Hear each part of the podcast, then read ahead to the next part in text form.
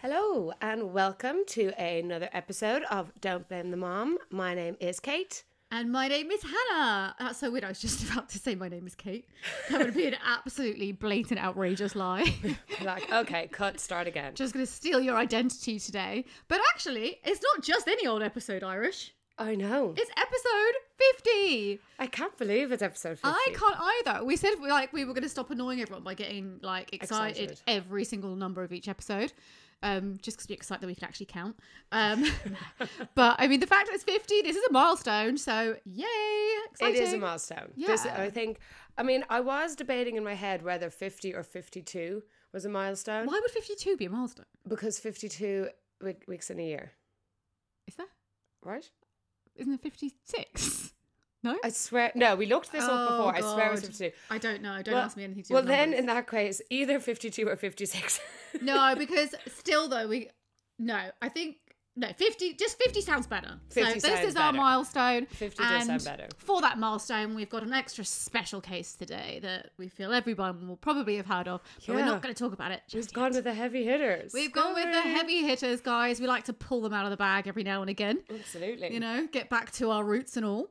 But um before that, I just want to say we are recording Friday afternoon, just before Irish's third birthday celebration. She's like, I am three. you are. She is three years old. No, this is her third. She had a, a- an Ireland birthday, which we bored you with already. The Switzerland birthday, which we bored you with. And now, next week, don't worry, guys, we're going to be boring you with the antics of her London birthday. yeah. No, I'm, I'm, I'm actually really excited because I have absolutely no idea what we're doing. I know. I almost. I've had to like really stop myself this week from accidentally saying like, "Oh, well, I hope," and then I'm like, "No, I can't say anything because she doesn't know what we're actually doing." Yeah, I literally know absolutely nothing. I think Yeah. everyone's being really careful around me, like almost trying to ignore me so that they don't get things Yeah. wrong. No, they're just ignoring you because they just don't like you. so. and that. Damn it. no, so we're, we're going to be going there afterwards. It's going to be a very fun night. I will take some photos and pictures we can post on Instagram and see our little Irish, uh, little Irish bombshell.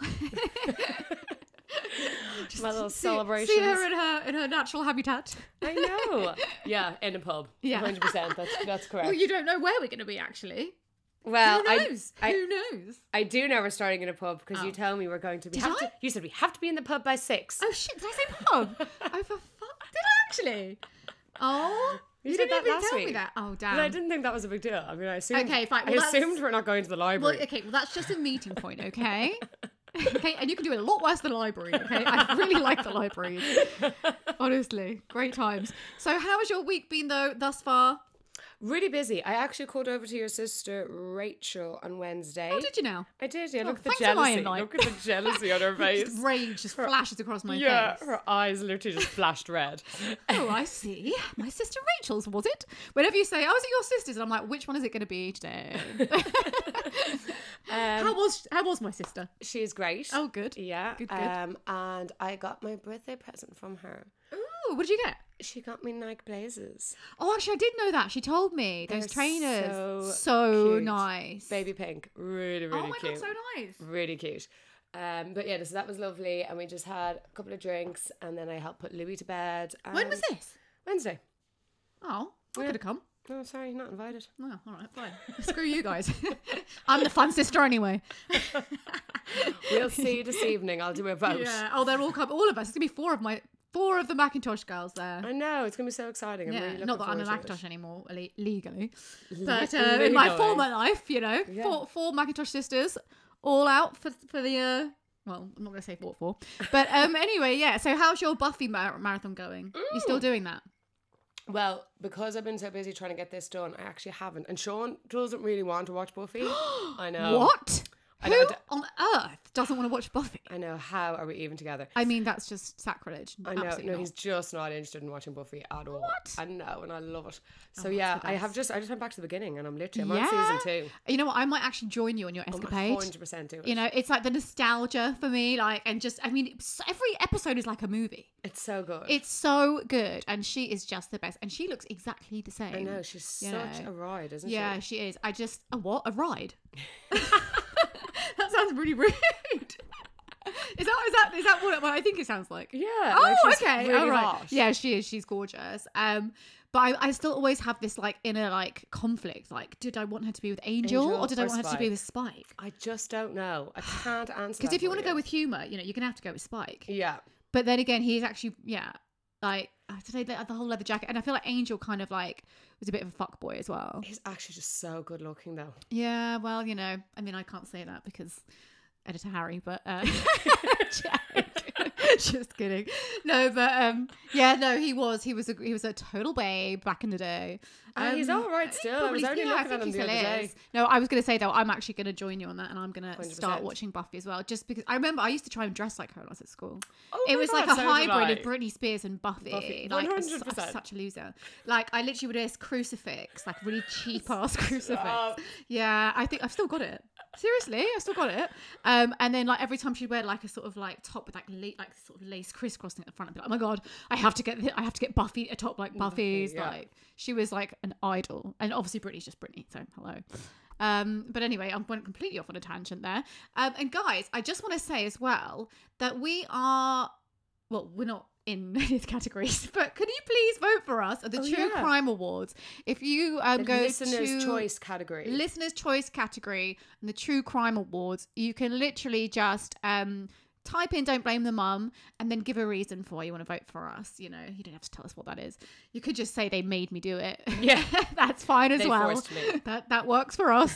um, but yeah, if that if you could do that, that would really help support us because obviously the more we can get our name out there, then the more we can record and the more time we can spend researching more thoroughly, which is what we want to do. Absolutely. Um, So, check yeah, it out. We'd really appreciate that. Yeah, and we'll also have the links on our Insta stories as well for Yeah, that. we'll totally bore you with them for the next few weeks Yeah, until will. those until the results come through. Yeah, hundred percent. I'm sure we're gonna get blocked left, right, and centre, aren't we? Or- Don't block us. Don't block us, please. But uh, is there anything else you'd like to say, or Well, we had a really funny message that I kind of wanted to read out. oh, go on. So the message was, it, I think it actually might have been a little while ago, but oh no, it was in December. Um, but I hadn't seen it and I only just saw it this week and I literally burst out laughing when I read it. So it's from somebody who goes by the handle Papa Mungo. And they've started by saying, good content, but can you please I knew you were stop say. saying trigger warning every five minutes? It's a podcast about serial killers, and anyone that's sensitive should not be listening. To be fair, it's a fair point. I burst out laughing. I was like, actually, okay, I can totally see where you're coming I, from. I totally get it, and I agree. From now on, we are doing one, One trigger, trigger warning, warning. at the beginning, and that's it, guys. you're okay? gonna have to suck it up. Yeah, you're gonna have to. You to. know what you got yourselves think it's 'cause into. we get, especially at the beginning, we got overly paranoid about getting in trouble for not being clear about how graphic the content is. But we don't need to be paranoid anymore. She's quite right. If you're too sensitive, maybe don't listen to true crime Yeah. um, because you know it is going to involve some pretty gross subjects. isn't it? Yeah, so we've taken that on board, Papa Mungo. Thank you. And I also want to say she also put here just at the very end, great here an Irish accent though. So uh, you're welcome. Did you write that review? yes, I did. no, She definitely but wrote it. I, it did make me laugh, so I thought, right, we have to give that one a shout out. Yeah, actually, when you, I didn't even realize there was any of those reviews. So when you showed them to me, I was like, oh, I'm gonna have to have a little ganders at these. Yeah, there were some other really lovely ones as well. Um, but let's not bore everybody. I just thought that one was kind of funny. Yes, exactly. Well, on that note, I reckon um we've we've done we've crossed our T's, dotted our I's, we've done that one trigger warning. We're not saying it again. Ever even though I just said And it then. From now on, you can blame Papa Mungo if you have a problem with that. Yeah, exactly. Any She's gonna have to take full responsibility. Any issues, get in touch. exactly. So on that note, in May 1972 to April 1973, a string of horrific and brutal murders were about to shock the country, no, the county of Santa Cruz, California, when young women suddenly started to disappear. As the bodies of the six young female co-eds are found discarded and dismembered in different locations, the horrifying discoveries show these poor victims suffered violent and grisly deaths. Sadly, the one mistake the girls had made was unwittingly getting into a car with an evil psychopath who came across as just a gentle giant. This towering hulk of a killer was intelligent, polite, and to all intents and purposes, a nice guy who was liked by all who met him. This even included the local police, who he would occasionally accompany on car rides and join for drinks at a local bar. when law enforcement one day received a phone call from Big Ed confessing to murdering his mother and her friend, the dubious cops were about to discover who their elusive co ed killer was. And they realized they personally knew the killer that they'd been hunting all along. Shockingly, these weren't his first murders. He'd also killed his grandparents as a teenage boy. As a result of his notoriety, Ed became one of the main subjects and case study for the world's most famous FBI agents due to his willingness to talk openly, honestly, and in depth about serial killing and his crimes, consequently, leading the FBI to coin the phrase serial killer, something that was an almost unknown phenomenon to the public back then and in the 70s. The savagery of his murders and candid openness to discuss them secured his place as one of the most infamous and renowned serial killers in American history. This is episode 50 Edmund Kemper, the co ed killer. So, one of the sources I used for today's episode was the co ed killer Mind of a Monster, and I was watching that on Prime. And now, the opening line of the documentary is of Ed Kemper himself speaking in an interview with investigators. And as Hannah said, you know, he was prolific for interviews. He really enjoyed actually interviews and Loved the sound of his own voice. absolutely loved the sound of his own voice. But they opened it uh, and he says, and quote, Well, I had this fantasy as a kid about swallowing an eyeball, this weird trip. I got tired of doing the old fantasies and decided to make them real. There's nothing to cutting someone's head off. When I had done that, I decided, well, what the hell? She's pretty. I wonder if she tastes pretty. That's when I found out I was a homicidal maniac. Crikey! I did not hear this one. Well, I mean, I thought to myself that really sums Ed Kemper up neatly. So I feel like we're done here for today. And Yeah. thanks for Okay, listening. guys. Bye. Bye, guys. Have a great weekend. Bye bye. um, no, but I just wanted to kind of open it with some kind of ma- like some of the mad stuff that he Yeah. says. So let's get into his childhood, okay? So one of the things that most people think of when they think of Ed Kemper is his sheer size. Ed Kemper was a mammoth of a guy. He would grow to be six foot nine inches, so 206 centimeters for those who prefer that, and weighed up to 300 pounds, which is 136 kilos or 21 stone and four pounds. Crikey. He was a massive guy. He's a big old fella. And the, yeah, and being that he was a giant adult, he was also a giant baby. So he weighed 13 pounds at birth, which No wonder his mom didn't like him. Joke. I'm just kidding. fair point, I feel. I mean, it's terrifying the thought of that. Could you, like, she was a big lady now herself. She was hitting about six foot, Wow. which is pretty tall for a female now. Yeah. But it must have been huge in 1948, which is the year when Kemper was born. Right. Yeah. Like, that's massive. Yeah. So Ed was born Edmund. So okay, I'm going to go Edmund Emil Kemper. Uh, that that middle name is a bit debatable in different places, but Edmund Emil Kemper the third in Burbank, California, on the 18th of December 1948, to parents Edmund Emil Kemper II Yep. and Clarnell Elizabeth Kemper. God, they love that name in that family, don't they? Edmund Emil. They really go for it. Um, I I have a bit of an issue with people constantly naming the same name, Rehashing it. Yeah, I feel it's a little bit narcissistic. Because the grandfather was also Yeah, Edmund he's Emil. Edmund Emil, The Kemper original. the first. Yeah. yeah, yeah. So anyway, look, each to their own. Uh, I mean, I come from a family where half my cousins are named. uh, We're all named Well, after. you each have other. got about 20 names yourself as well. So you are like the greedy name girl. Love a name. um, he was the middle child of three children with an older sister, Susan, and a younger sister, Aline. His father, Edmund, Edmund Emil Kemper II, was a World War II vet. He was also a tall man, standing at six foot eight inches. So this is just one tall, tall family. After the war, he worked at the Pacific Proving Grounds on the Marshall Islands in the Pacific Ocean.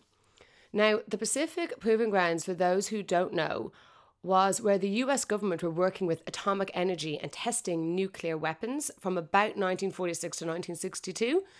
And this is what Ed II was doing in his role as an electrician. Hmm.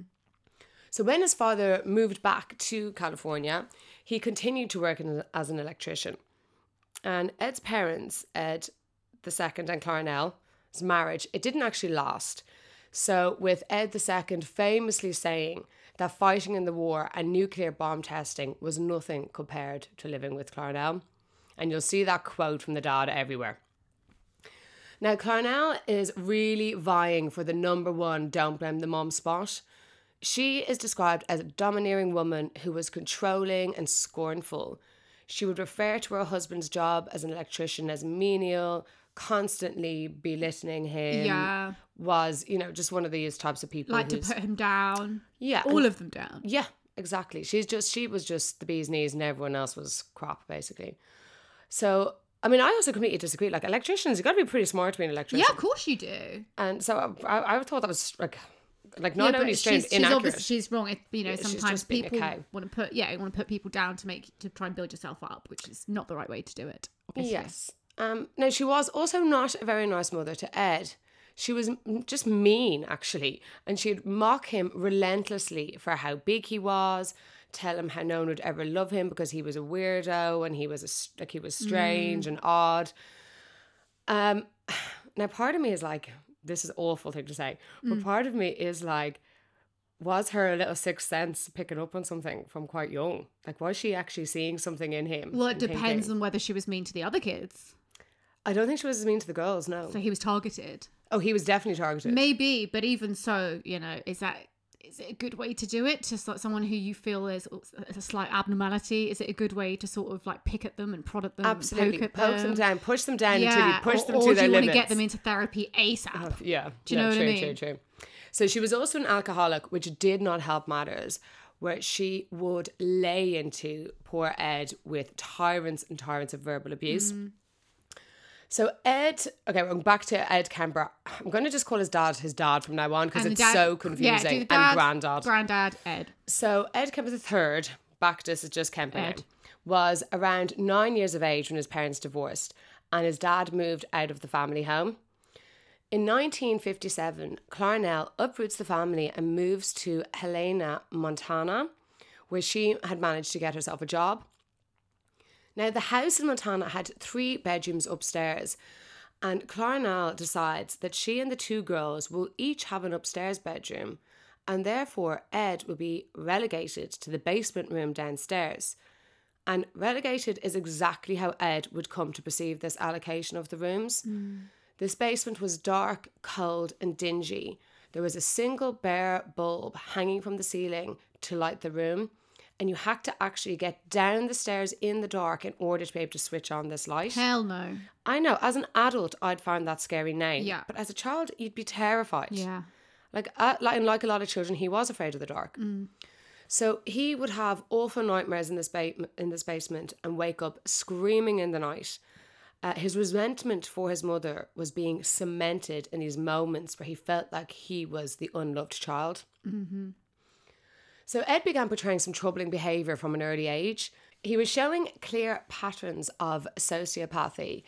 And with that bold statement from someone who doesn't have a degree in psychology, we are bringing back the McDonald triad. Oh, here we go. so the three Back factors. for episode 50. Oh yes, yeah, you're so right. It needed to be in for, for the ultimate 50. don't blame the mama, Ed Kemper. So the three factors in the in childhood that can predict predatory, antisocial, and violent tendencies in later life, as suggested by the McDonald triad, are persistent bedwetting, arson, and cruelty to animals. So a child showing any two of these behaviors can indicate that they have antisocial or that they will have antisocial behavior issues down the line. We know that Ed was a persistent bedwetter and that he was also cruel to animals throughout his childhood. Bastard. So he, as we mentioned, he was a big talker and he'd go on to do many interviews with psychiatrists, police, the FBI, and even helping cases later on. He also helped the FBI by giving interviews to try to develop and the understanding of the mindset of a serial killer. So, like, if you haven't read the true crime book Mindhunter about the creation of the BSU or the Behavioral Science Unit, written by John Douglas and Mark Olshaker, well, he was an integral part of this book. And there's also a show, Mindhunter, which is brilliant. Oh, I, I, love add. Mm. that program. I've watched it twice. I've watched the whole series twice. I think I'm I have too. gutted that they're not doing a I know. series. So, but this show also does details the involvement of um, Kemper assisting the FBI in the creation of the BSU. And as we said, we totally recommend it. And Oh, the fella amazing. who plays Kemper is amazing. I can't think of the actor's name. Um, I've got no idea, but I'm, I'd say everyone who is play all the actors who were cast in that were absolutely spot on with Amazing. all of the killers that they were portraying. You know, they all look exactly like them, sound exactly like them. It was perfect, perfection. Yeah, they did it really, really well. But Ed's younger sister, Allyn, was also asked by psychiatrist Donald T. Lunde to discuss Ed's childhood and what it was like growing up with him. So Lunde would, well, uh, he was the first psychiatrist to interview Ed on behalf of the defense to determine if Ed was crimin- criminally insane. So in her interviews, Allyn would corroborate incidents in Ed's childhood. She tells Lunde about a doll she received from her grandparents as a gift. So when she was not playing with it, she kept it in its box to keep it safe. One day she opened the box and she's horrified to find that Ed had cut the hands off the doll. Creepy. And so this was not the only time he had done this to dolls. Other dolls might have their heads chopped off or other limbs, etc., chopped off. Now, I've heard people say that this isn't a strange thing to do to dolls or teddies, but I have to totally disagree. I was so precious with Oh my, my dolls god, and teddies. Oh my god, I still have all my mermaid dolls. no, I do. I seriously do, and their hair is perfectly intact. Um, it's a lot neater than mine, to be fair. And um, I was so proud. You know when people used to like used to get felt tips and scribble on the faces of their like, I mermaid never dolls? did stuff Me like that. neither. I mean, I'd be outraged when I'd see that. So no, I, I was really careful with my dolls. I know. I think like sometimes siblings might do that to each other, where they might like cut the doll's hair and stuff like that. But I feel like cutting off limbs I is felt like doing it once to one of Becca's mermaid dolls because she she got um a, um treasure Ariel for her birthday. You know, I was obsessed with a Little Mermaid, and uh, sorry, it's only a quick one, guys. And um, then she got the, the mermaid doll that I wanted, and so I was really like jealous and annoyed. And then I almost was like, I want to do something to it, but I didn't. I stopped myself. So I can kind of see where I was going with this one. and, and Hannah's psychopathy tendencies. I'm a secret psycho. Yeah, not so secret now. Um, where were we? Dolls. So he also used to make up games, and they were kind of games about death. So he and his sister would play a game called either gas chamber or electric chair. Oh, sounds lovely. You know what, do you, Hannah? Whatever happened to Monopoly? Yeah. And as you can probably guess, the game was that he would get his younger sister Allyn to tie him to a chair and then pretend to like flip the switch. And he would fall around the place either gasping for air or shaking like he was being electrocuted. Wow. Yeah, fun times. So I don't know which of those two things are weirder, but like it is kind of like they are kind of It's a very sort of dark, macabre kind of kind of game to play for a kid. I mean, yeah, but kids do do weird things sometimes. Yeah, you know? but I mean, I, I used to like want to be a dog, and I used to pretend I was a dog, and like things like that. I'd go like on all fours and like bark and be like, "You could be the mums and the dads, and I'll be the pet dog." Like that, I seriously did. I probably shouldn't be telling people this, but there you go. amazing. Take it to therapy, Hannah. but I would never play a game where like I'm like someone's dying or like things No. like death or. But we did used to play like Operation and stuff like that. Yeah, operation things like that, but that was more like saving. and doctors and nurses. Yeah, doctors, nurses, stuff like that. But that was more like, or like, but then again, it seems like doing shops and, you know, I'm the shopkeeper or I'm the banker, whatever. But never something where it's like, pretend you're in the electric chair and then I'm going to electrocute you to death. Like, Yeah, you know, we were actually laughing at my birthday in Dublin. Me and one of my good which one was that number one? That was birthday number one. Yeah. But me and one of my good friends, Liz, we were kind of playing with dolls quite like quite late on. Like we probably were quite too old to be playing with dolls when we still were. And our older friend Fiona was like so enraged that, that we would do this. And of course, we'd be like, "You be Ken, and we'll be Barbie, and whatever." And Fiona would march Ken up to the top of the Barbie mansion and throw him off and say, "Ken's dead now." Oh Charming. so funny. We were laughing our heads off about that anyway. But go on, listen. So, where were we? Dismembering of dolls and the gas chamber games. Okay, so all kind of creepy. But also, Ed also admits to Lunde that he decapitated the family cat when he was around 10 years of age. This gets worse. Um, so, bear with. And mounted its head on a spike. God, I hate this guy. Now, another poor cat was also dismembered because he felt that the cat was showing more affection to his siblings and he hated that. Um, now, his mother found the pieces of the second cat hidden in the wardrobe in his bedroom I mean, the smell must have been No, disgusting. this is actually. I can't cope with things like this. You know, I can't cope with animal stuff. It's weird, but I just can't. I can't deal. Well, listen, you know the rules. There's a new rule in town. Yeah, no trigger warning. So Um, his father moved on and remarried a beautiful and glamorous German woman called Elfrida. And although his sister spoke about the father not being emotionally invested or close to the children when they were growing up, Ed felt that he and his father were close and he idolized him. And my personal opinion is I feel that he felt that way because the mother would berate him so much and tell him like you're just like your father and you know this kind of stuff. So I think he felt that him and his dad had this spirits. connection. Yes. I it, don't think it was um what's that word given back? reciprocated. reciprocated. So Ed was hating living with his mother, and in the winter of 1963, he ran away from his mother's home and got on a bus and made his own way down to Van Nuys, California to find his dad. Now, Elfrida actually had her own boy from a previous relationship, so Ed had a stepbrother. But this was not going to be a new great brotherly relationship for him because Elfrida was actually a bit afraid of Ed. He gave her the creeps, and one day when she caught Ed watching her undress, that was the final straw, and she demanded that he had to go. So Allyn, Ed's sister, tells it that Ed overheard his dad saying that Ed, and quote, was always causing problems in his new life. So that Christmas, his dad suggested that he and Ed go and visit Ed's grandparents about 150 miles away on their beautiful but isolated ranch in Sierra Nevada foothills in North, North Fork, California. So his granddad obviously was Edmund Emil I, and his grandmother was called Maud. Yes. That's such a nice name.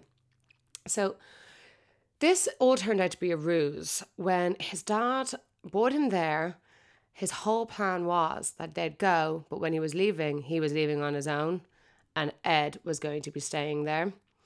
So he'd go back, stay with his new wife Elfrida, and Ed was going to be left with his grandparents and telling him, You're going to be staying on the ranch now. So now a teenager, 15 year old Ed, who is battling inner demons and dark thoughts that would lead very soon to him committing a grisly double murder. And the tragedy was, in fact, to take place on his grandparents' ranch, the same ranch where he had just been ditched by his dad, basically hang with his parents and fend for himself. Mm. So there's different reasons listed publicly as to why Ed came to live with his grandparents. And some say that his dad did send him there and then because Ed wasn't getting on with his stepmom, like you said. Then other sources say it's because his mum was going to remarry and she didn't want him around. So I, I feel like it's a combination of both. Nobody seemed to want him. Yeah. And so they were like, let's just ship him off to their ranch. So um, his grandmother, Maud Matilda's maiden name, was Hughey until she met and married his grandfather, Edmund Emil Kemper Sr. So Maud was born in 1897 and Edmund Sr. was born in 1892. Maud was an author and she wrote children's books. His grandfather, Edmund, was a retired state employee and the couple lived together on this big, sprawling ranch. So, although Ed was only 15 at this stage, like you said, he is a towering hulk of a, of a boy. Hmm. You know, well, not a boy, of a teen, shall we say. So, six foot four at this stage, it's tall by any standards, let alone for a 15 year old, you know, teenager. So, he's still attending school and he's still very socially awkward, especially around girls. It seems that he really detested living with his grandparents on this ranch. They all apparently also didn't really want him there either, and they just did not get along. So it can't have made for a very nice atmosphere where you're living with people you think don't want you around and you don't want to be around them either. So it clearly would have been quite an awkward sort of situation. It was said that their relationship was constantly tense and he was constantly walking on eggshells. Ed claims his grandmother nagged him all the time. So that's not so unusual, you know, an older woman nagging a teenager, you know, teenagers can be stroppy and, and hormonal and, you know, messy. You're just a guardian. Exactly. That's a thing, you know, that's kind of like everyone gets nagged as a teenager. So um, it's not really any reason, though, to cause that person any physical harm. Or, you know, feel as much anger as Ed clearly did. Exactly.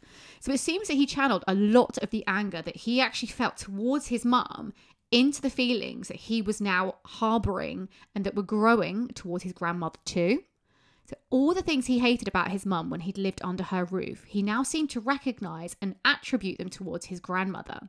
He's not living with his mum. She's not around to be the centre of his, his hatred, like he like he'd always felt for her. So instead, either consciously or subconsciously, he's channeling this anger and bitterness and violent thoughts he'd previously harboured towards his mum towards Maud. And now Little did Maud know he was secretly targeting these dangerous thoughts towards her.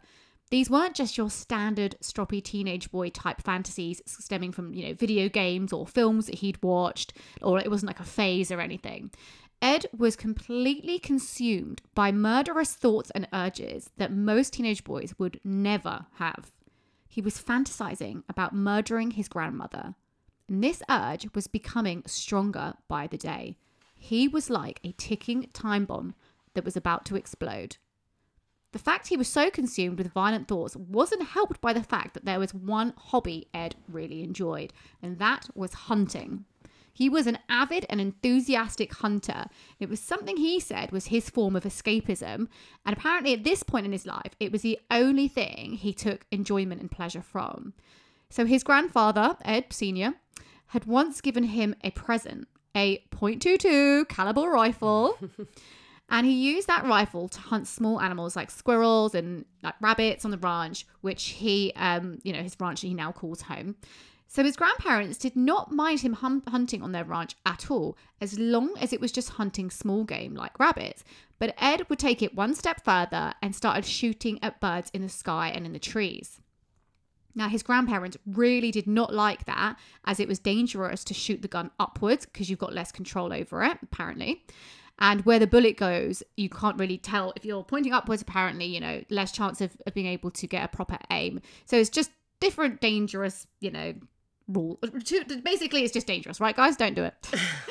so for safety reasons, they From just told ex- him from expert Hannah. Exactly, there you go. So that's why they said to him, do not shoot upwards at any birds, you know, no matter what, which is fair enough.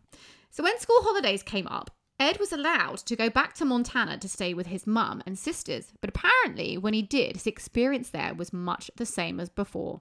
His mum didn't seem to want him there, he did not have a good time, and again, it left him feeling unwanted, unloved, and uncomfortable around that side of his family. From what I've read time and again, his mum just, just did not like Ed at all. She really didn't like him. Um, and admittedly, it's a weird thing to say about a mother towards her child, but it, it is a recurring theme that's going to constantly crop up throughout this episode. Um, it was a very fractious and complex relationship between Ed and Clarnell. And we'll find out it's very likely the catalyst that turned Ed from this disturbed young man into what will soon be a violent killer. When he came back from his mum's house and went back to the ranch, Ed had changed. Something had changed in him. It must have been significant too. So much so that Maud noticed it and was actually really worried about him. Her concern was such that she even started locking away all the guns into cabinets. Clearly, she was not comfortable with him having access to firearms mm. anymore. Yeah. Maybe he was finding it harder to conceal his evil thoughts from her and she was picking up that something wasn't right. Maybe she had a bad feeling. Who knows? We'll never know for sure, as Maud was not going to live long enough to tell her side. It was 10 months after Ed had moved in with his grandparents that on August 27th, 1964, Ed could not fight his overwhelming urge to kill anymore. He and Maud were in the kitchen on the ranch that day when they got into another argument. Now, this was something like, as we know, it was not necessarily unusual. These two butted heads a lot. He just sees her as another version of his mum, and he's going to get angered very easily. But today was different. Something was about to snap, and Ed could not control it. On this day, she'd been working on an article that she was writing for a Boy Scouts magazine. So she's sitting down at the table, and as they're arguing, Ed picks up his 22 rifle and says, I'm going out to hunt. Maud replies with, Oh, you better not be shooting any more birds again. So as Ed reaches the doorway, he turns round and he lifts the rifle, aiming it as Maud has her back to him and is totally unaware of the mortal danger she is in as he pulls the trigger and shoots her in the back of the head. He shoots her twice in the back as well as she sinks to the floor, and Ed, still completely enraged, takes her lifeless body by the ankles and drags her into her bedroom, leaving a trail of blood throughout the house. He knew his grandfather, Ed, who had gone out shopping for groceries, should be due back at any minute. So he just waits, and around 20 minutes later, Edmund's senior tr- truck pulls up outside the home. As he gets out of the vehicle and he starts unloading the groceries, he also has his back to Ed, who once again raises the rifle, aims, and shoots his grandfather in the back of the head. So now, both his grandparents are dead and he's responsible. Actually, insane. It's insane. So at the age of 15, Ed is now a double, Double murderer. murderer. So in shock at what he'd just done and confused to what to do next, he picks up the phone and he calls the one person he despises the most. His mum picks up the phone and as he confesses to what he's done, she tells him to call the police immediately. So he does. He calls the police, who find him sitting on the front porch calmly as they pull up a few minutes later. So now Ed is under arrest and he's taken into custody and he says a line to officers which is pretty infamous in the world of true crime now. He says, quote, I just wanted to see what it felt like to kill grandma. End quote. So Ed also explained that he killed his grandfather so he would not have had to find out that his wife was dead and he didn't want his grandfather to be angry with him. So that's why he killed him. Oh, that's good of him, isn't It's it? like, oh, you know, instead of like, I, I mean, I, I say he'd be more angry if you try and kill him as well. Do you know what I mean? But anyway, there's no, it doesn't make any sense. So well, it does. He didn't want to get in trouble with his granddad, so he killed him. yeah, but I mean, you know, just oh, I don't know, just don't kill anyone then, Ed. He's, How about that? Yeah, he's just a selfish. Exactly. So, psychiatrist Donald Lunde, who interviewed Kemper during his adulthood, wrote In his way, he had avenged the rejection of both his mother and his father. And that's kind of what he'd he'd been doing when he killed those his grandparents.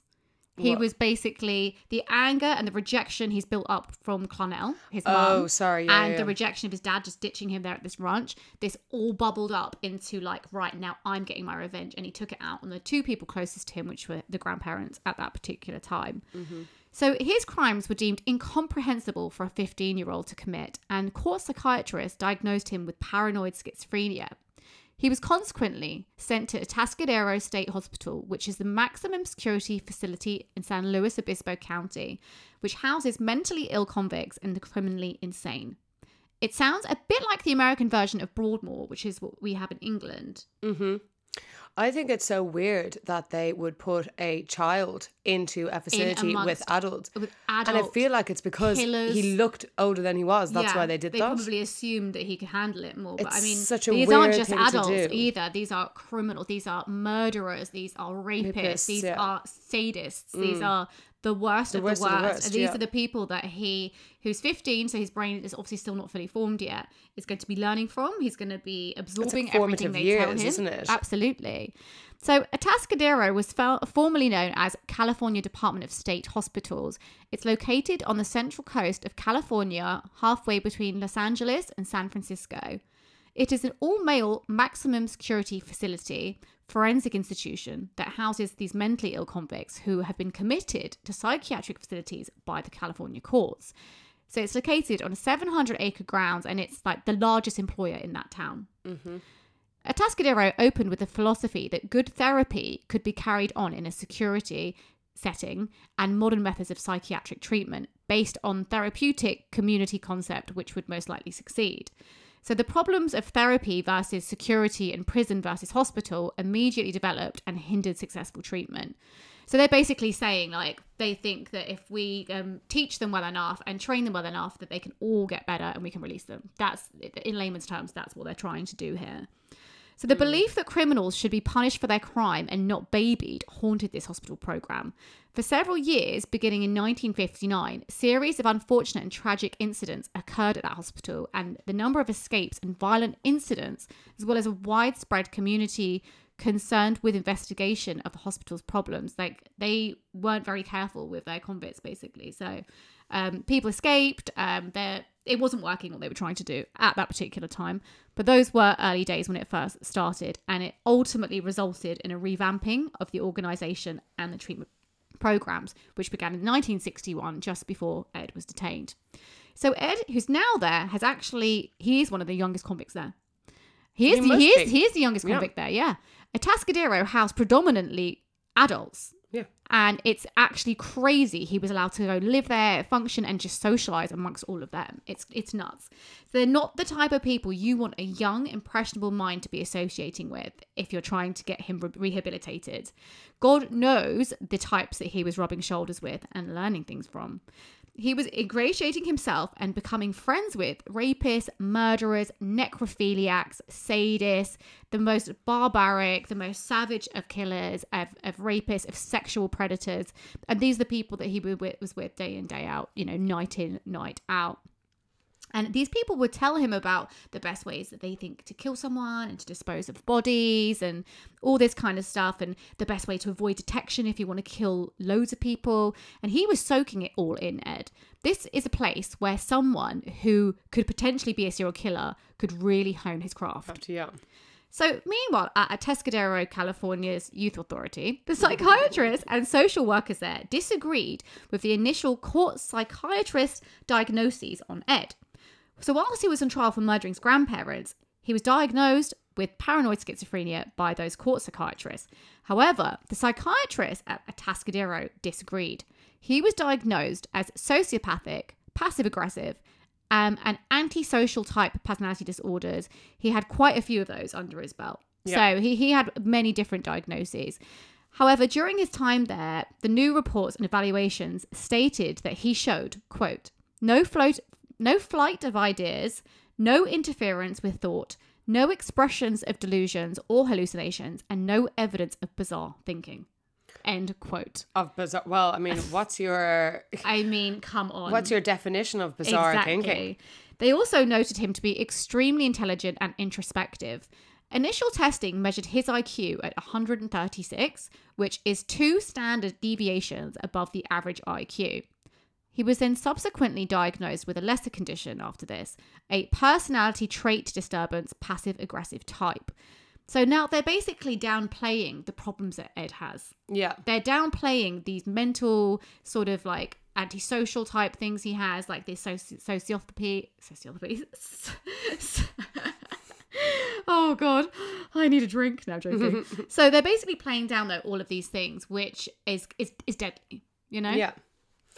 And also, he's very clever because he was able to hide what was really going on was in his head say, as well. he was playing them He was. He was getting smarter and smarter. and he was figuring out the system. Exactly. And he wasn't going to put his intelligence to good use, like I do every day, obviously. so he actually, when they did a second test, his IQ came in at 145. So it's even higher Okay. than they first thought. So that's why you see so many different versions yeah, of it. because he's they did different ones throughout once. his time there. He was constantly being tested. He was constantly being um, looked at, but obviously they weren't getting him right because he tricked them, all Yeah. of them. He made them think that he was rehabilitated. So whilst he was there, he endeared himself to all the nurses and psychiatrists, and he was getting right in there. He was a total model prisoner. He was even trained to administer psychiatric tests to other inmates. I mean, he's so funny doing I that. Like it's so clever that he did. Of that. course it is. One psychiatrist said he was a very good worker and that is not typical of a sociopath. He really took pride in his work. Ed also became a member of the Jaycees whilst there, which is a leadership training organisation for people between ages 18 and 40, and it concentrates on business development and management skills. So he's trying to learn as much stuff as he's in as he can whilst he's in there as possible, and he's getting all of these things put under his belt. He also claimed he developed some new tests and new scales on the Minnesota Multiphasic Personality Inventory. So, this is a standardized psychometric test of adult personality and psycho- psychopathology. So, he basically said that he knew that stuff he'd learned so much that he has made a test to judge other people's psychopathy and psychology whilst he's there. That's how, how much he'd researched into it and and learned, apparently. So yeah, put that in your pipe and smoke I know. it. Yeah, I'm kind of just like baffled. There was a lot of big words there as well, so I was a bit like, ooh. Ah. So basically, psychologists use versions of that to de- to develop treatment plans and assist with different diagnoses and answer forensic psychology questions in court cases, like stuff like that. Yeah. So you know, say someone gets murders someone and there's a psychologist in court, they're like, "We did this test, this test, this test." Ed said he has made a new one of those tests, Yeah. basically. Yeah. So he said he specifically developed an overt hostility scale. So not only is he learning these new tricks and all the ins and outs of psychology and diagnoses and how to diagnose patients, but he's also adding to that by creating his own theories as well. And he's doing this to trick psychiatrists into thinking that he was rehabilitated. And psychiatrists are going along with this. Oh, of course, because he knows he knows all the notes, he knows all the books, he knows what he's meant to say to act like he's been rehabilitated. Mm. He's not going to say, I think about decapitating people all the Yeah. time, every single day, because that's not going to get him out. But he's going to read all these books, which basically helps him learn what he needs to say. I mean, I feel like you don't need an IQ of 145 to know not to say that. Absolutely. But little do they know, he is still harboring sick, gruesome fantasies about murder, mutilation, decapitation, and just the darkest thoughts about killing people and killing people he knew. So we can see he's clearly intelligent, but he is as deadly and lethal as they come. His intelligence, combined with the murderous thoughts he hid beneath the polite exterior, was an absolute recipe for disaster. Mm. But the psychiatrist fell for his plan to make them think he's rehabilitated, and he kept telling them what they wanted to hear. So they got all the answers they needed, and he basically got himself released thanks to his research and his due diligence. So this means doctors now believe he was safe to walk the streets and live among society and to be free once again. So that day came and on December 18th, 1969, on his 21st birthday. Yeah. Ed was released on parole, and unbelievably, against the recommendation of psychiatrists, he was released into the care of his mother, Clarnell, the one person they knew he detested and thought was a trigger for his anger. So she's living in Aptos, California at this time. It's a new residence, and it was a short drive from where she was now working. So Clarnell was now an administrative assistant at the University of California in Santa Cruz. So Ed, he's now free. He's still on parole. Um, and he f- further demonstrated to his psychiatrist that he was rehabilitated in November 29th, 1972, when his juvenile records were shockingly permanently expunged. I know. So basically, again, in layman's terms, it means that they've done more tests whilst he's out, and they're like, "Oh, do you know what? He's completely fine now. Let's just scratch it off his record that he murdered his grandparents." And that's basically what's happened. So he has got a completely clean bill now. It's insane. So one of the psychiatrists actually wrote before they wiped his record, said, if I were to see this patient without having any history available, I would think that we're dealing with a very well adjusted young man who had initiative, intelligence, and was free of any psychiatric illnesses. It is my opinion that he's made an excellent response to the years of treatment and rehabilitation, and I would say no psychiatric reason to consider him to be of any danger to himself or any danger to any member of society. I mean, can we just? I can't even. So then they Would said, you ever? I know, I know. And I, assume she had to quit her job immediately oh, after this Oh all came God, to you'd be kicking yourself. They finished idiot. it off with I would consider it reasonable to have a permanent expunction of his juvenile records. So these are famous last words. Well, living with his mother, Kemper attended community college and he'd hoped to become a police officer, although due to his massive size, he was rejected. So at this stage, we know he's absolutely huge, six foot nine. He goes by the name nickname Big Ed by those who know him. And despite his rejection from joining the force, he maintains friendships with Santa Cruz Police Department. This thing about being too big to join the police force, can I, what? Like, can somebody please But then again, me- this was like back in the day. I don't know if that's the case anymore. Well, I mean, there 'Cause it used certainly to is a minimum height restriction. But- I didn't but realize there's there was a maximum. now either. No, there I isn't. I, don't think I there think is now. too. but- Yeah, I think that's changed. So even though he wasn't uh, able to get into police force, though, he actually was becoming pally pally with the ones that he'd met Mm-hmm. during him trying to. So he worked on a series of menial jobs before gaining employment with the state of California Division of Highways. During that time, his relationship with his mum remained toxic and hostile. The two would have massive arguments that neighbours would always overhear and describe them as like just horrendous, just horrible, violent, vicious battles. Ed would later describe the ar- arguments he had with his mum, and he said, I've never been in such a vicious verbal battle with anyone. It would go to fists like with a man, but this was my mum, and I couldn't stand the thought of my mother and I doing these things. She insisted on it, and just over and over, stupid things. I remember one was over whether I should have my teeth cleaned. So basically, I mean, he's not making loads of sense, but he's basically saying that they had arguments about the smallest things and about everything, But they were getting into fisticuffs. and getting well. into fisticuffs. These were these were violent arguments. So he was desperate to escape these daily arguments. Once he saved enough money, he decided to move out and live with a friend, hoping to escape his mum. But no such luck, as Clarnell kept calling him all the time. She kept turning up unannounced with surprise visits and generally driving him mad. This is Justin, host of Obscura, a true crime podcast. Do you need a true crime fix? Obscura has atmospheric music and sound design. The show shines a spotlight on the darker things in life by taking a narrative approach to covering real murders, mysteries, missing persons, and more. What do I mean by narrative approach? On Obscura, we structure our episodes in such a way that they paint a narrative in your mind. With a heavy focus on victims and less known cases, each week, I'll take you on a deep dive into the darker side of history, mystery, and murder. Be warned, Obscura is not for the squeamish.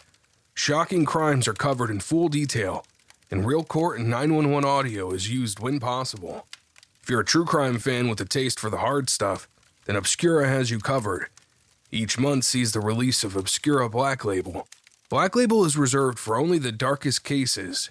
Finally, if you're a listener that likes a binge, Obscura has a large library of episodes ready for you to download now. You can find Obscura, a true crime podcast, on your podcast app of choice.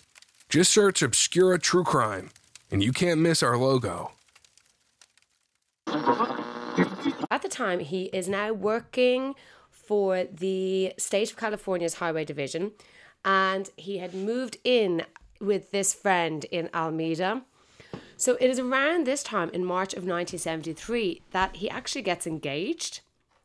So the ever surprising serial killer engagements, which just leaves me baffled every Well, bloody they didn't know he was a serial killer then. I don't care because I just don't care.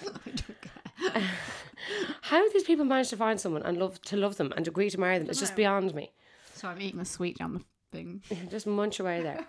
Um, so she was actually only 17 at the time, and her name has never been released to the public under the parents' request.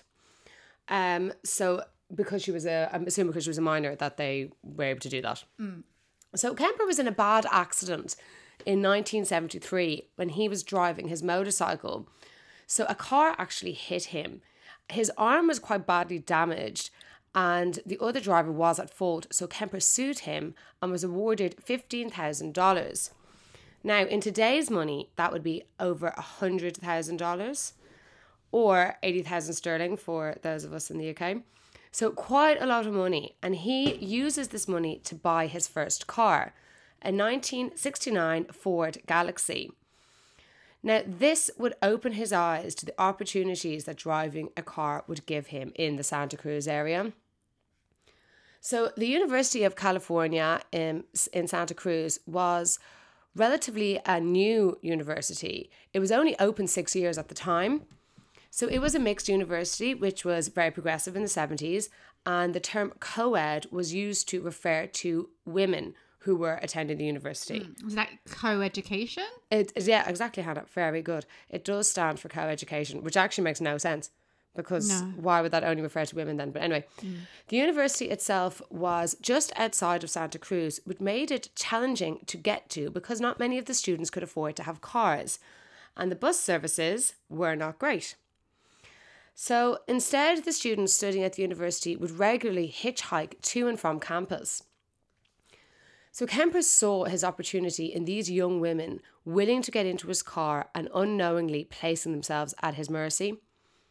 So he began to practice picking up and talking to these different women. He would only pick up women, never men, and he estimates that he picked up over 200 women before he did anything, Wow. all in his So testing he was phase. really learning the tricks of his trade. He Yeah. was practicing and practicing and practicing, wasn't he? it's crazy. So he was learning how to talk to it, how to talk to the women, how to get them to trust him.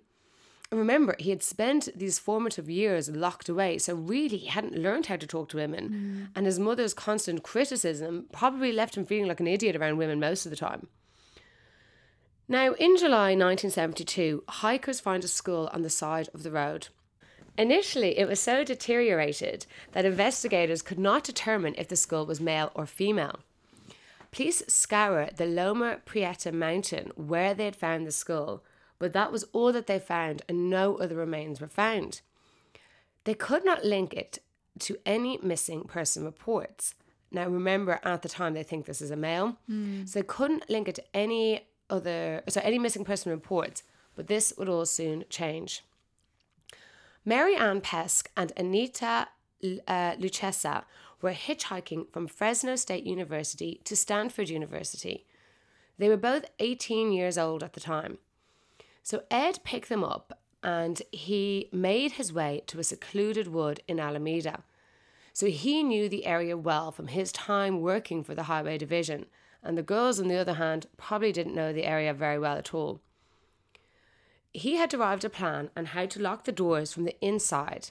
He realized that he could reach across the girl in the front seat and drop a chapstick into the door handle, preventing it from opening. And it was just a really simple little trick that he figured out. Oh my god. And so when they get into the car, everything's working normally. Yeah, he reaches across, pretending to do something, drops the chopstick, and blocks the handle. That's super cunning. I know. So he would do this to ensure that the girls couldn't escape. And for me, it's very reminiscent of Bundy. Didn't he used to take the handles Yeah, off the he also of the door? used to remove the entire passenger seat as well. So that's why he liked Volkswagen Beetles apparently, is because they had removable passenger seats. Well, if anyone would know, Hannah would. Um, so he handcuffed Anita and put her into the trunk of the car. He then took a knife and stabbed Mary Ann multiple times, finally strangling her to death. He then removed Anita from the trunk and did the same to her.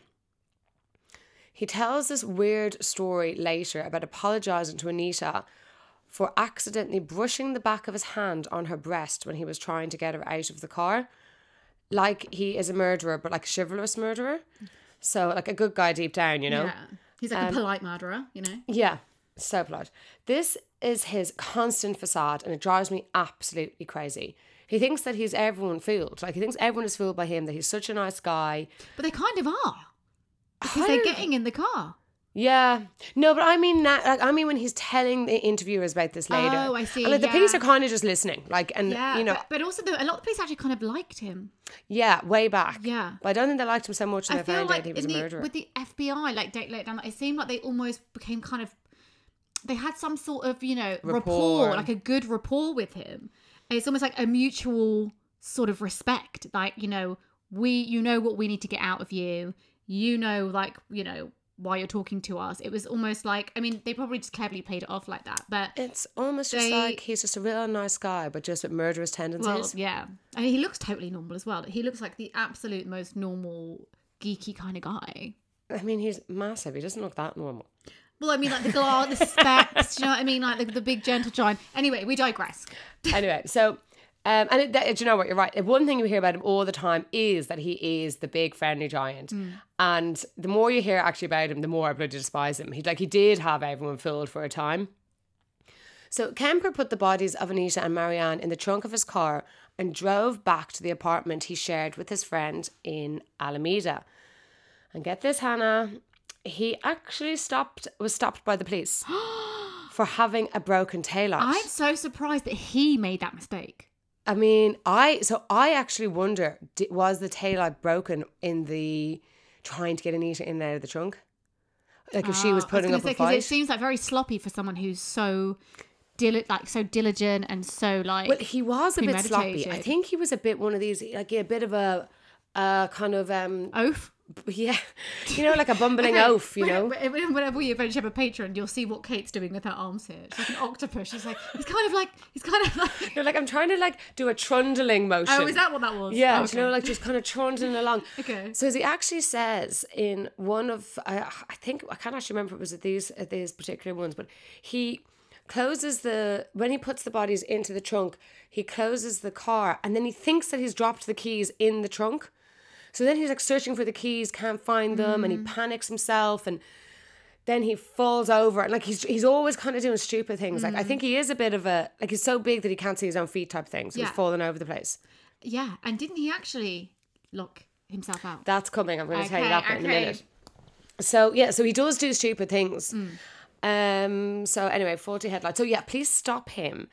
And the thing is, they're actually, it's actually like a friendly stop. They're saying to him, "Look, uh, we're stopping you to let you know that you've got a tail light out. Mm. You need to get it fixed." Mm-hmm. And then they just send him on his way. So eh, it's just one of those really unlucky situations. Such a close call. yeah, but they had no reason to search the car. Damn. Remember, D- Dahmer was stopped with one of his first victims. Yeah. And he was like, oh, these bags are just trash. I'm just dropping trash off for my dad. Uh. Little did they know there's a body in there.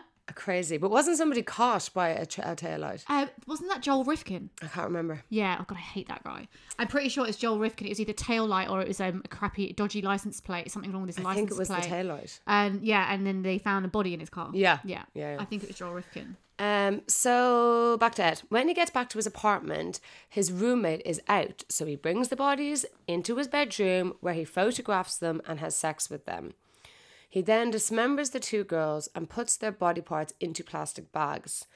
He disposes of the body parts in separate locations around the Loma Prieta mountain, but not before having oral sex with their depa- uh, decapitated heads. Yes. So his next victim was also his youngest victim, and her name is Aiko Koo. So Kemper thought that Aiko was a student and only realized when the news reports came out that she was just 15 years old. So Aiku was a talented dancer and was last seen on the 14th of September 1972 on her way to a dance class. She had missed the bus and didn't want to be late, so had decided to hitchhike when Kemper pulled up alongside her. Once again, he drove Aiku out to a remote location. He told Aiku that he had abducted her, but not to worry because he was actually going to kill himself. Now, at this stage, he had purchased himself a small 22 caliber gun, which he, which when he pulled up and got out of the car, he somehow managed to lock himself out. So Aiku's in the car with the gun, and he is locked outside of the car. Oh so he is a bit of a fool. Like he's doing stupid stuff. But unfortunately, he manages to talk Ike, um, Aiko into opening the door and letting him back into the car. Wait, and she had the keys in there. Yeah. But at 15, would she even know how to drive away? I don't know if she would know how to drive. But I mean, in America, I think they're allowed to have 15. Actually, yeah. But I mean, not probably not back then. As you said, like students didn't even have cars. A 15 year old isn't Yeah, even I mean, what would car. she have done? Bless her. But also, I when I was trying to think about this, why would she let him back in and not even just try to drive the car away? Well, I suppose first of all, you're right. She might not have been able to drive the car and been like, "Well, I'm stuck regardless," Mm. and he's just going to break a window and get in. So, and then the other thing is, maybe she kind of believed him that he was Of just going to kill himself. And there's so many killers who are like, don't worry, I'm not going to hurt you. I'm you. just going to tie you up. BTK. yeah, He would like be, he got like a whole family of four tied up. It's like, don't worry, I'm just on the run. I'm not going to hurt you. I'm just going to rob you. I'm going to go. Um, the Golden State Killer, same thing. Some some victims that he didn't murder. Yeah. He was like, I'm not going to hurt you, blah, blah, you know. So I reckon she probably thought he he wasn't going to She probably her. just hoped. Yeah, exactly. Um, so he managed. So she, he managed to get back into the car. He then strangled her until she passed out and raped and then killed her. He put her body into the trunk and drove to the nearest bar for a few drinks. He then did the same as he did with the other two student victims, brought her back to his apartment where he photographed and had sex with her corpse. He then dismembered her and disposed of her remains. Now Ed was on a murderous rampage. His taste for killing was growing every day. Those fantasies he had long harboured had spilled into reality, and now he had fully given into them.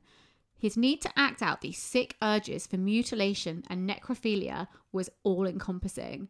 Sadly, another young co ed named Cindy Schall was about to find this out as her path fatefully crosses with his. So on January 7th, 1973, Ed was driving around the Cabrillo College campus when he picks up 18 year old student Cynthia Ann Schall, who was known by friends as Cindy. Now, I know some of us might think, why get into a car when there's girls being murdered? But let's just put things into perspective. This guy who pulls up in the car, he's got glasses, he's very bookish looking, he's very unassuming, and he's not how you would expect a scary killer to look like. And don't forget, serial killers were unknown then. The phrase hadn't even been coined yet. So it was an unknown phenomenon at the time, luckily for Ed. So he was able quite easily to get these girls into his car. Um, also, she also quickly, I think someone would make the judgment, they'd look at him and go, "Oh, this can't be the guy, you know? And apparently, this is what happened with Cindy. So she accepts the offer and she gets in. Now, trapped in his car, Cindy's fate is sealed. Ed drives her to a wooded area, and Cindy, who's now terrified, realizes she's in mortal danger and she's screaming as he pulls out his 22 caliber pistol and he fatally shoots her. He then picks up her lifeless body, placing it in the trunk of his car, and he drives over to his mother's house. Here, he transfers her from the car into a closet in his bedroom where he keeps her overnight. When his mum left for work the next morning, he sets to work. He starts by having sexual intercourse with her corpse, well, sexually abusing her corpse. He also removed the bullet from her body and then dismembers and decapitates her in his mum's bathtub. He is so brazen, and it's like the biggest fuck you to a parent, isn't it? It's- and and it's a massive fuck you to his mum. It is so brazen, though. I mean, mm. you, would you not be absolutely terrified that Absolutely. like, you, the place would be a mess and your mum would run home? Yeah, and he see, he's being very clever in the way that he's removing the bullets because he knows that if they suspect him and they do ballistic tests on his gun, they won't be able to tell those bullets came from his pistol. Hmm. So he is clever in some ways and then being sloppy in other ways. So he kept Cindy's severed head for several days so he could regularly use it for oral sex. He then buries it in his mother's garden with her head facing upward towards his mum's bedroom. After his arrest, he stated that he did this because his mother always wanted people to look up to her. He discarded the rest of Cindy's remains by throwing them off a cliff. Over the course of the following few weeks, all except Cindy's head and right hand were discovered and pieced back together like a macabre jigsaw puzzle. That's awful. A pathologist determined that Cindy had been cut into pieces with a power saw. This man is a monster. He, I mean, to the highest degree. I mean, all the interviews you see with him and how affable and how polite he is, you can kind of be forgiven by forgetting. Yeah. But when you think about the actual things that he did, I mean, it wasn't just her head. He was putting heads, a collection of them, in his mum's garden. And these were girls he knew worked on campus, oh, you know, going to campuses. His mum worked on these campuses. Mm. You know, it's almost like a, I'm going to basically do some serious damage to where you work. You know, it's Yeah. it's all aimed back at his mum, and he's not finished yet. On February fifth, nineteen seventy three, Ed had another heated argument with Clarnell. He storms out of the house. His blood is boiling as he decides to search for some more potential victims.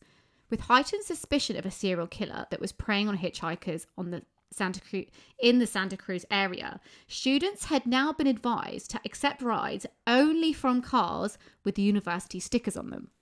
So this was like sending these girls like lambs to the slaughter. Like, what a stupid thing to I say. know because but then they didn't really know much about serial killers then. It was you know, it wasn't really on the news. There had been, you know, um Dean Corll had, had you know, killed a lot of people, you know, We previously. covered him in an early episode. We did, but it wasn't always on the news. It was very, very rare. Mm. And so nobody really knew what was the right thing to do. So the university is saying, oh, only hitchhike in cars that have university stickers on them because then they're students too, so you'll be safe. But of course, Ed has got himself one of these stickers Yeah, and what's to say that the serial his killer isn't a works there. student? Yeah. Well, exactly. That's the thing.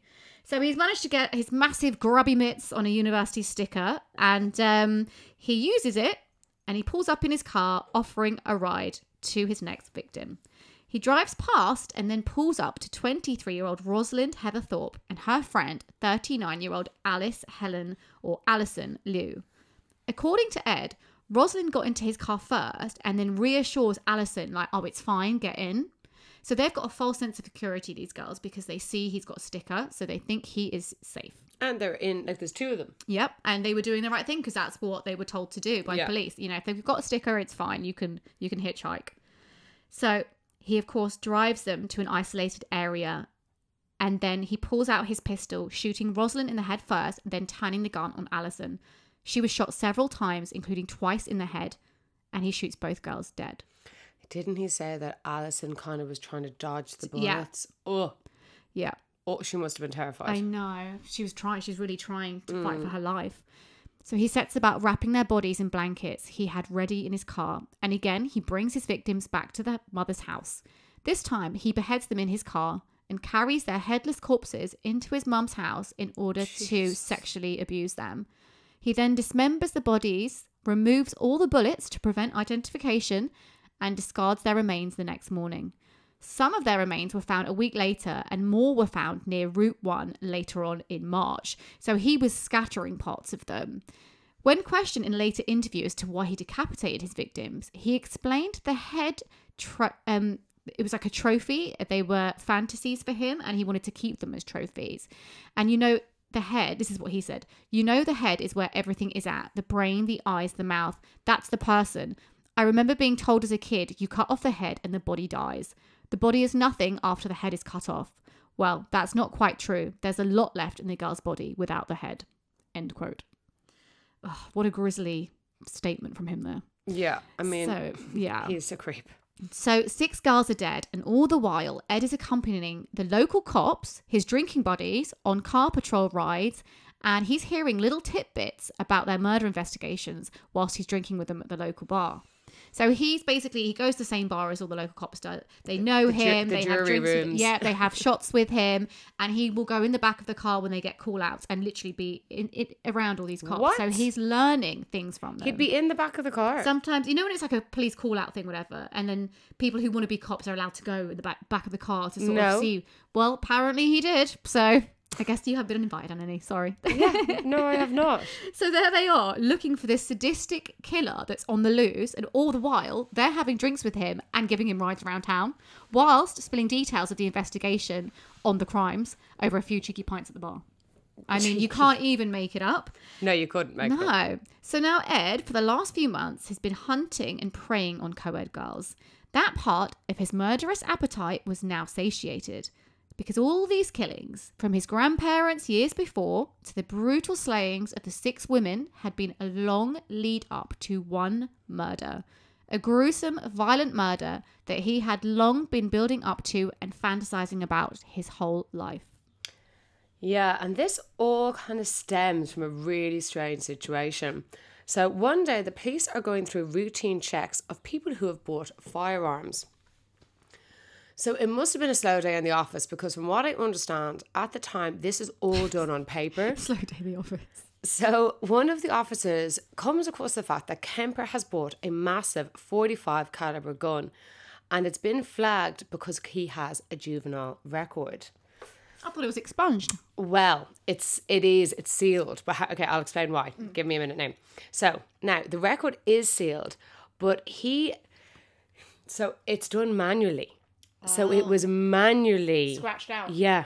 So he is actually able to read through the redaction, Wow. and he sees that Kemper has murdered his grandparents. Jeez. I know. So now they're actually not sure what to do in this situation because the juvenile records were supposed to have been sealed and, as you say, expunged. So does this mean that they have no rights to take the gun? They actually don't know. That's a tough one. yeah, so they decide that what they will do is they'll just confiscate it for now, and they'll get a judge to make a ruling on it, which I think is fair enough. So the two officers officers go to Kemper's house to retrieve the firearm. Now they are having a really difficult time finding the house. It's all like you know six oh nine A, six oh nine B, six oh nine C, and they just can't figure out which one it is. And uh, they see a man's feet hanging out of a Ford Galaxie. Now, the officer describes watching Kemper getting out and getting out and getting out of the car because he's That's so long it takes big and so long. it's actually really funny. Um, but and then finally, this mountain of a man is just like Emerges. yeah, emerges out of the car. You know, you can kind of imagine, you know, like the clown car. So he explains the issue to Kemper and he is understanding and agrees to hand over the gun. Now, apparently, Kemper says that inside he's actually kind of shitting himself. He's thinking, mm. what gun are they talking about? You know, because they haven't actually, they're not, they're not giving away too much information. Right.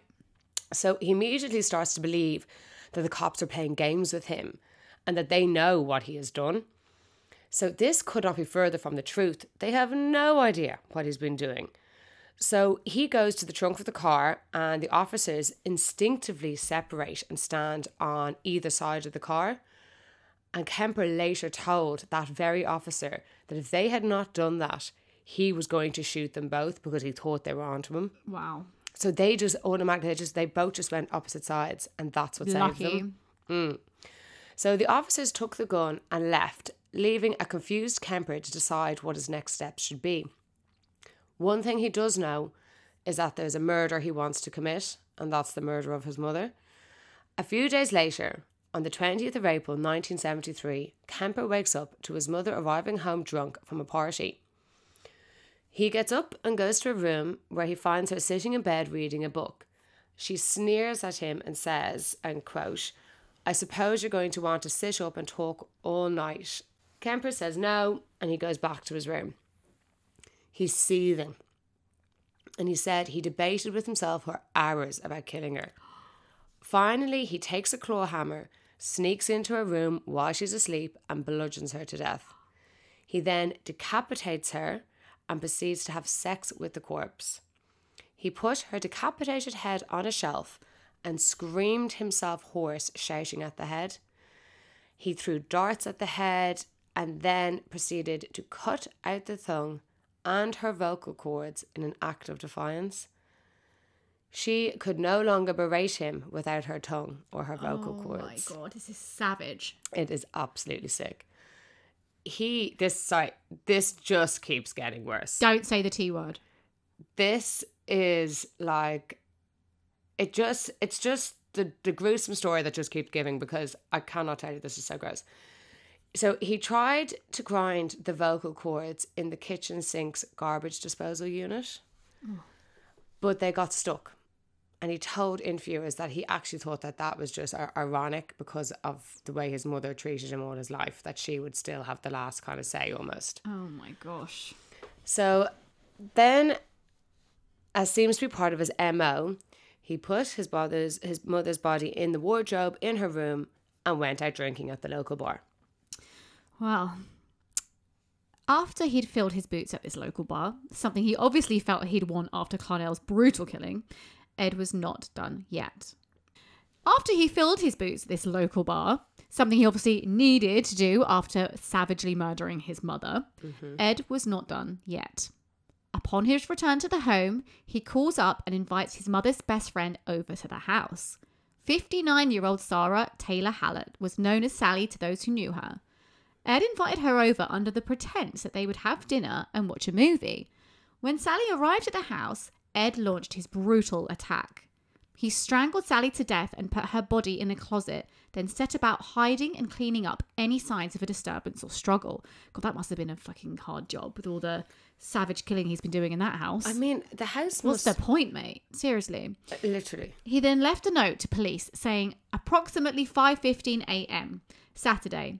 No need for her to suffer any more at the hands of this horrible murderous butcher.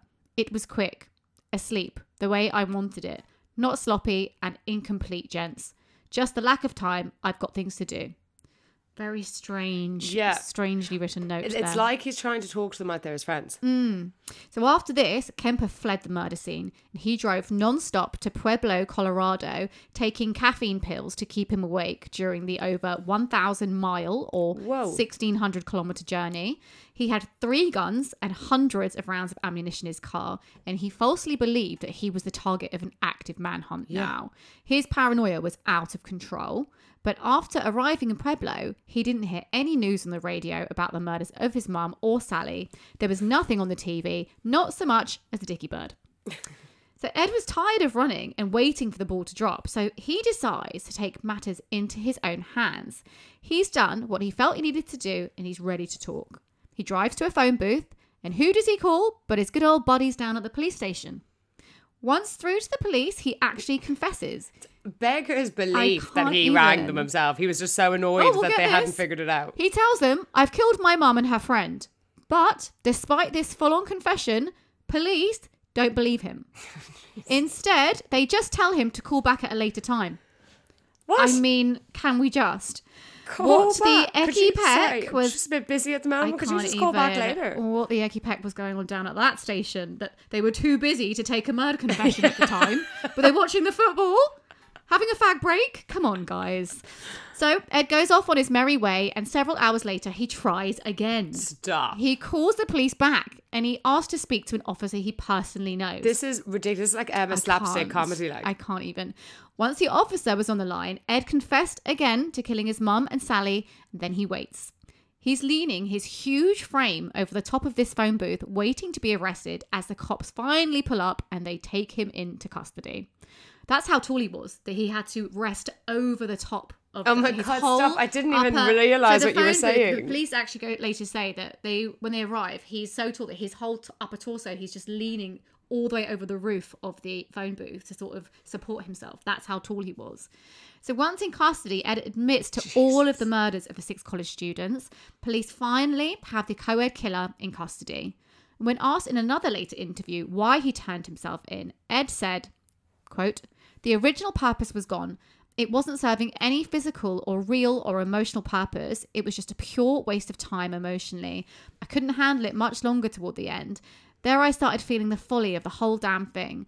And at the point of near exhaustion, near collapse, I just said, to hell with it, and I called it all off. Quote, well, that's good of you, Ed, isn't it? You decided, oh, I've had enough now after killing 10 people, so I'm just gonna, I'm just gonna fess up. yeah. So to just get this into perspective, in less than one year, so in 11 months, he's just killed eight people. Jesus. As a serial killer, his cooling off period was not very long at all. Some will take breaks for years, you know, decades mm. even. So he had 11 really gone, yeah, he'd God. really worked himself up into a killing frenzy.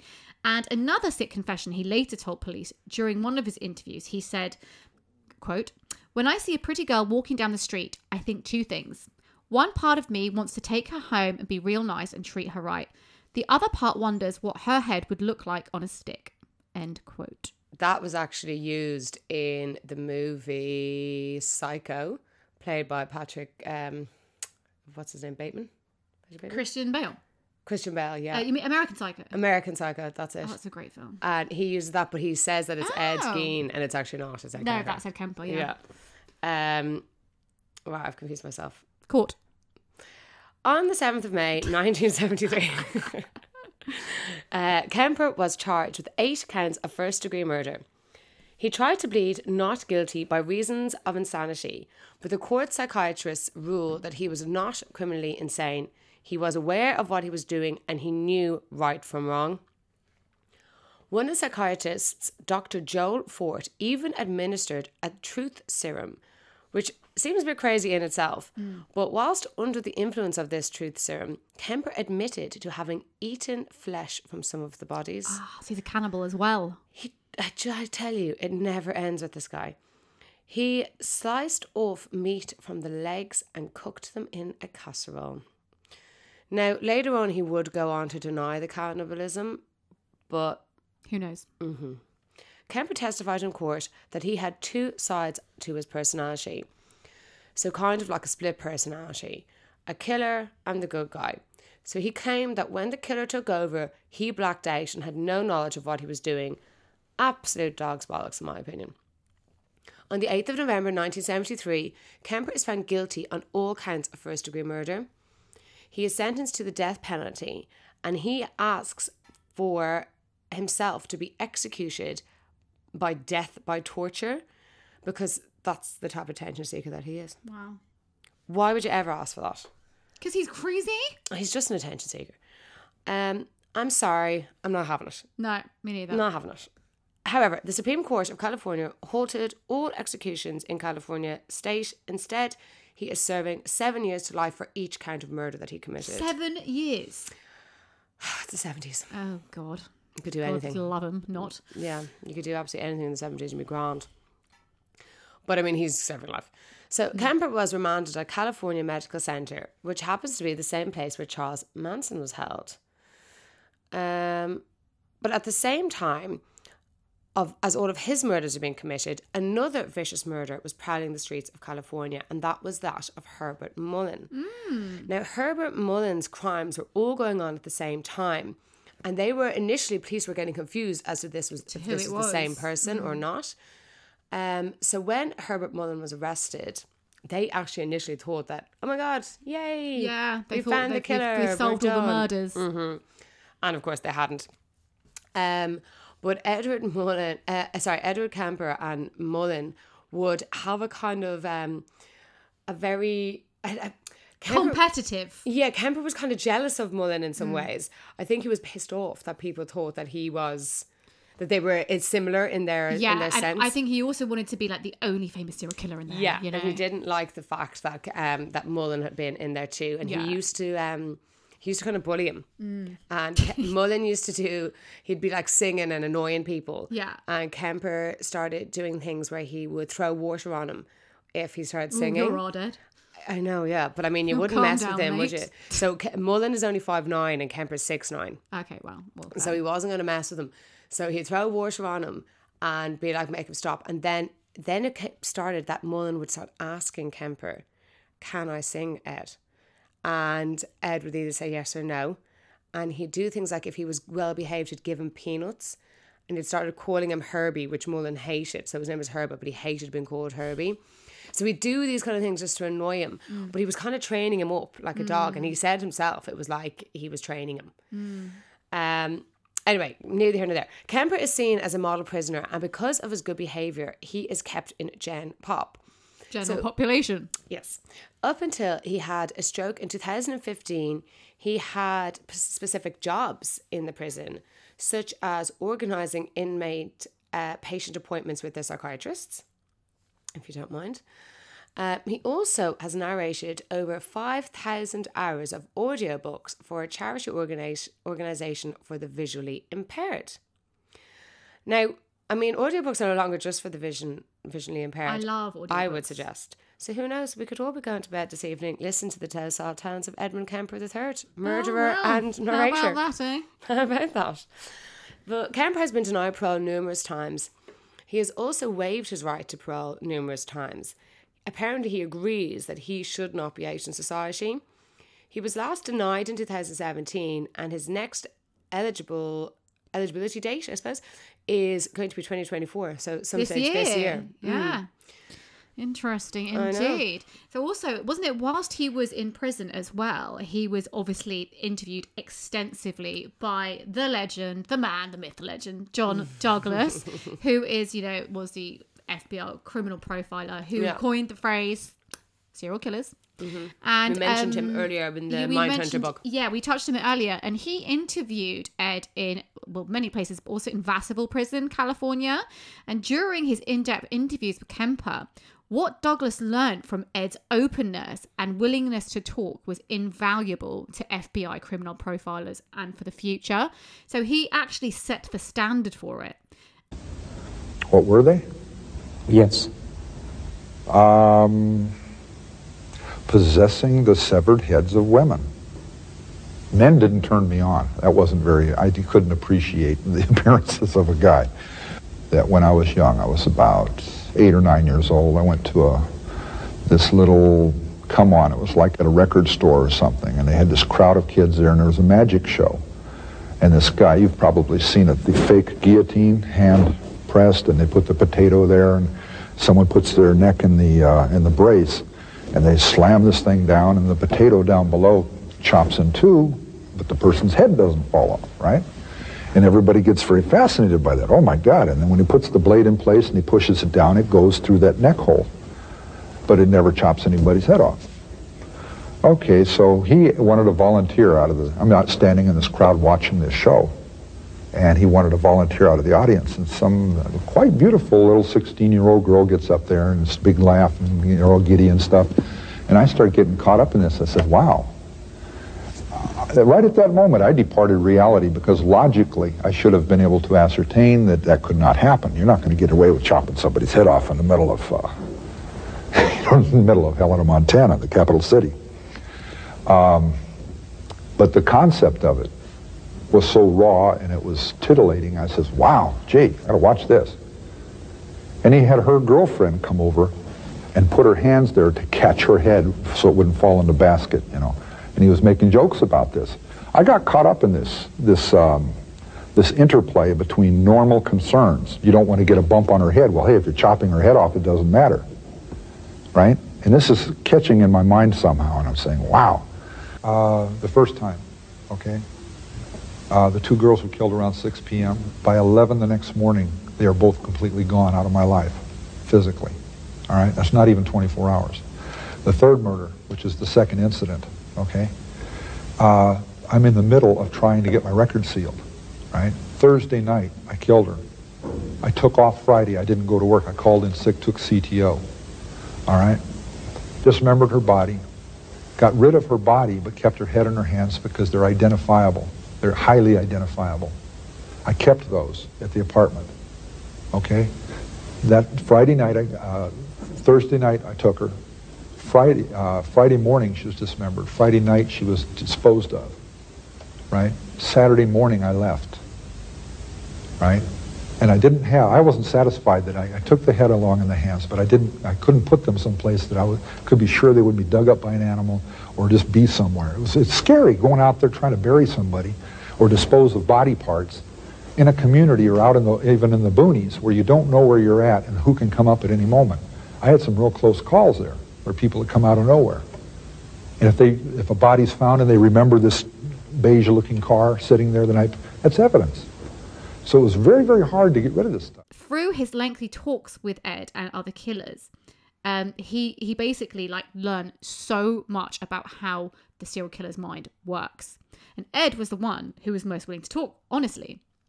So his study of Ed during these conversations set Douglas on a path of understanding that all criminal minds exemplify three personality traits: manipulation, domination, and control a formula that could and would be used and applied when interviewing and learning from other killers. So during John Douglas's 25 years of criminal profiling, he also interviewed subjects like Elmer Wayne Henley Jr., who we know helped Dean Corll, the Candyman, um, Charles Manson. We've got Richard Speck, who killed, what was it, eight or nine nurses. Um, John That's Wayne awful. Gacy, I think he speaks for himself. David Berkowitz, Jeffrey Dahmer, to name but a few. His body of work was like a who's who of infamous serial Literally. killers, literally. So they actually say that Douglas has talked to more serial killers than any other man alive. Wow. Yeah. So Ed is actually, I mean, my point being that was the blueprint of all of these things. Ed's interviews with John Douglas enabled him to be able to learn about the mind of a serial killer and what was going on in those minds as much as possible. So it was actually really important work. Um, so, although cases in which we hear of killers targeting their mums are rare, they're certainly not unheard of. This is a phenomenon known as parricide or parenticide, which is a term to describe the killing of one's mother, father, or other relative. Killing one's mother can also be referred to as matricide. Here are some other examples where a child has committed matricide or parenticide. So, during Mother's Day in May 2017, 36 year old Joshua Lee Webb killed his mother, 59 year old Tina Marie Webb, in their home in Oregon. He also killed the dog his parents had just got him. I fucking hate this guy. Moments after Webb killed his mum, he showed up at a local grocery store with his mum's decapitated head in one hand and a large kitchen knife in the other. I'm sorry, but what is with these parenticide type killers and decapitating the mum's don't heads? know. Isn't it mad? It's really, There's got to be awful. something symbolic in that. I mean, it's it's you keep hearing about that people who kill their mums. Webb then proceeded to stab one of the store employees before being subdued by staff who tied him up with duct tape. The Fair police, play. yeah, the police were called to the store and Webb was arrested. It is still unclear what his motive was for the violent attack. He pled not guilty to the crimes of murder, attempted murder, first degree abuse of a corpse, and first degree aggravated animal abuse. Webb was sentenced to life in state psychiatric custody. Guys, can you just please, right, take a moment and Google him? Because Joshua Lee Webb literally looks like the epitome of a crazy serial killer. He looks like he could literally be in a movie playing serial killer. He is like a scary dude. So, in September 20th, in September 20th, um, 2017, uh, 19 year old Andrew Wilson made a call to police early one morning. He explained he'd arrived home and found his mother, 51 year old Lisa Wilson, dead. Police arrived and discovered his mum had been shot once in the back of the head. The investigators quickly realised no one had been in the home besides Wilson and his mum. So it didn't take long before he confessed that he was responsible for the death of his mum. The reason behind the killing was because, get this, she wouldn't allow him to keep a puppy. Now, don't get me wrong. If I found a puppy and I wasn't allowed to keep it, I would be none too impressed. Yeah. Perhaps even give a little bit of a lip and you know, you know, slam my door or whatever. But I certainly wouldn't kill anyone. So sorry, Andrew. You're not. It's not a valid reason, and you're not getting off with it. So he'd brought this dog home several weeks before, and he was informed he wasn't allowed to keep it. So as his mum slept, he shot her with a .22 Magnum rifle. Then he drove to an area and got rid of the gun. He entered a guilty plea to second degree murder and he faced it up to life in prison. But I couldn't find anywhere what he was sentenced to. So if anyone could find that, great. But I could not find any follow up articles on that. So I'm going to throw one more in for luck because I think we're running out of time. I know you want to get on with your little party tonight. My party. Yay. So October 2017. 2017, 16 year old Daniel Petric had gotten into a dispute with his parents in their Wellington, Ohio home. Mark and Susan Petric were against Daniel playing violent video games. They told their son that if they found the games in the house, they'd destroy them. He'd been playing games like Halo 3 and he'd usually play them at a friend's house to get away with a whole night of gaming. But one evening, he snuck the game into the house. His mom finds out, tells her husband about it, and they confiscate it and locked it in the safe. So a week later, he gets into that safe. He took the game out of it along with his father's handgun. He then proceeded to shoot and kill his mum and he badly injured his father. So his father, Jesus. yeah, his father survives the attack and he actually asked the judge to be lenient with his son. So Daniel Petric received a sentence of 23 years in prison. The defense explained the small sentence was due to the teenager's age and his addiction to the video game. So I'm going to have to wrap it up there, guys, because actually, no, I'm going to do a few statistics on parenticide and then I'm going to wrap it up and then I will leave you alone. so here's a few quick stats on parenticide. Um, suspects who commit parenticide are overwhelmingly male, with 88% committed by men with a medium age range of 31. Wow. 47% of suspects were single, having never been married at all. Incels. Yep. Yeah, totally. 37% of suspects were living with their parents at the time. So, in a study between 1976 and 2007, data showed most male parricide victims, so the fathers or stepfather victims that were killed in single single victim, single offender type killings. So there'd be like one killer and one victim. Um, most fathers and stepfathers were killed by children who were over the age of 18. Offenders who killed stepfathers tend to be younger than those who killed their biological fathers. Weird, isn't it? So Yeah. younger kids kill the step parents, and the older kids kill their biological parents. Is basically what I'm trying to say. So juvenile offenders were significantly more likely to kill a parent using a firearm than adult perpetrators who would sometimes use other means. Okay, so there we go. Thank you so much for listening. Uh, please follow us on our Instagram, our our X, I was going to say Twitter, our X, Facebook, and TikTok. And if you can, we would love a follow and a rate and a review. And also, we don't ask for much here on Damp and the Mum, but if you could also, don't forget about the True Crime Awards, Listener's Choice. Yes. That one's not open for too much longer. It's only a couple more weeks, I think. I think it's finished in the beginning of March. So please vote for us on there, that's an guys. It ASAP, that one. So much. And we don't ask for much else, except could we just have the clothes off your back as well, please? Yeah. Yeah. Granite. No, just kidding. on that note, guys, have a great weekend, or actually, if you'll hear this on Monday, have a great week. Week, yep. We'll see you all next week for episode 51. Amazing. Bye. Bye.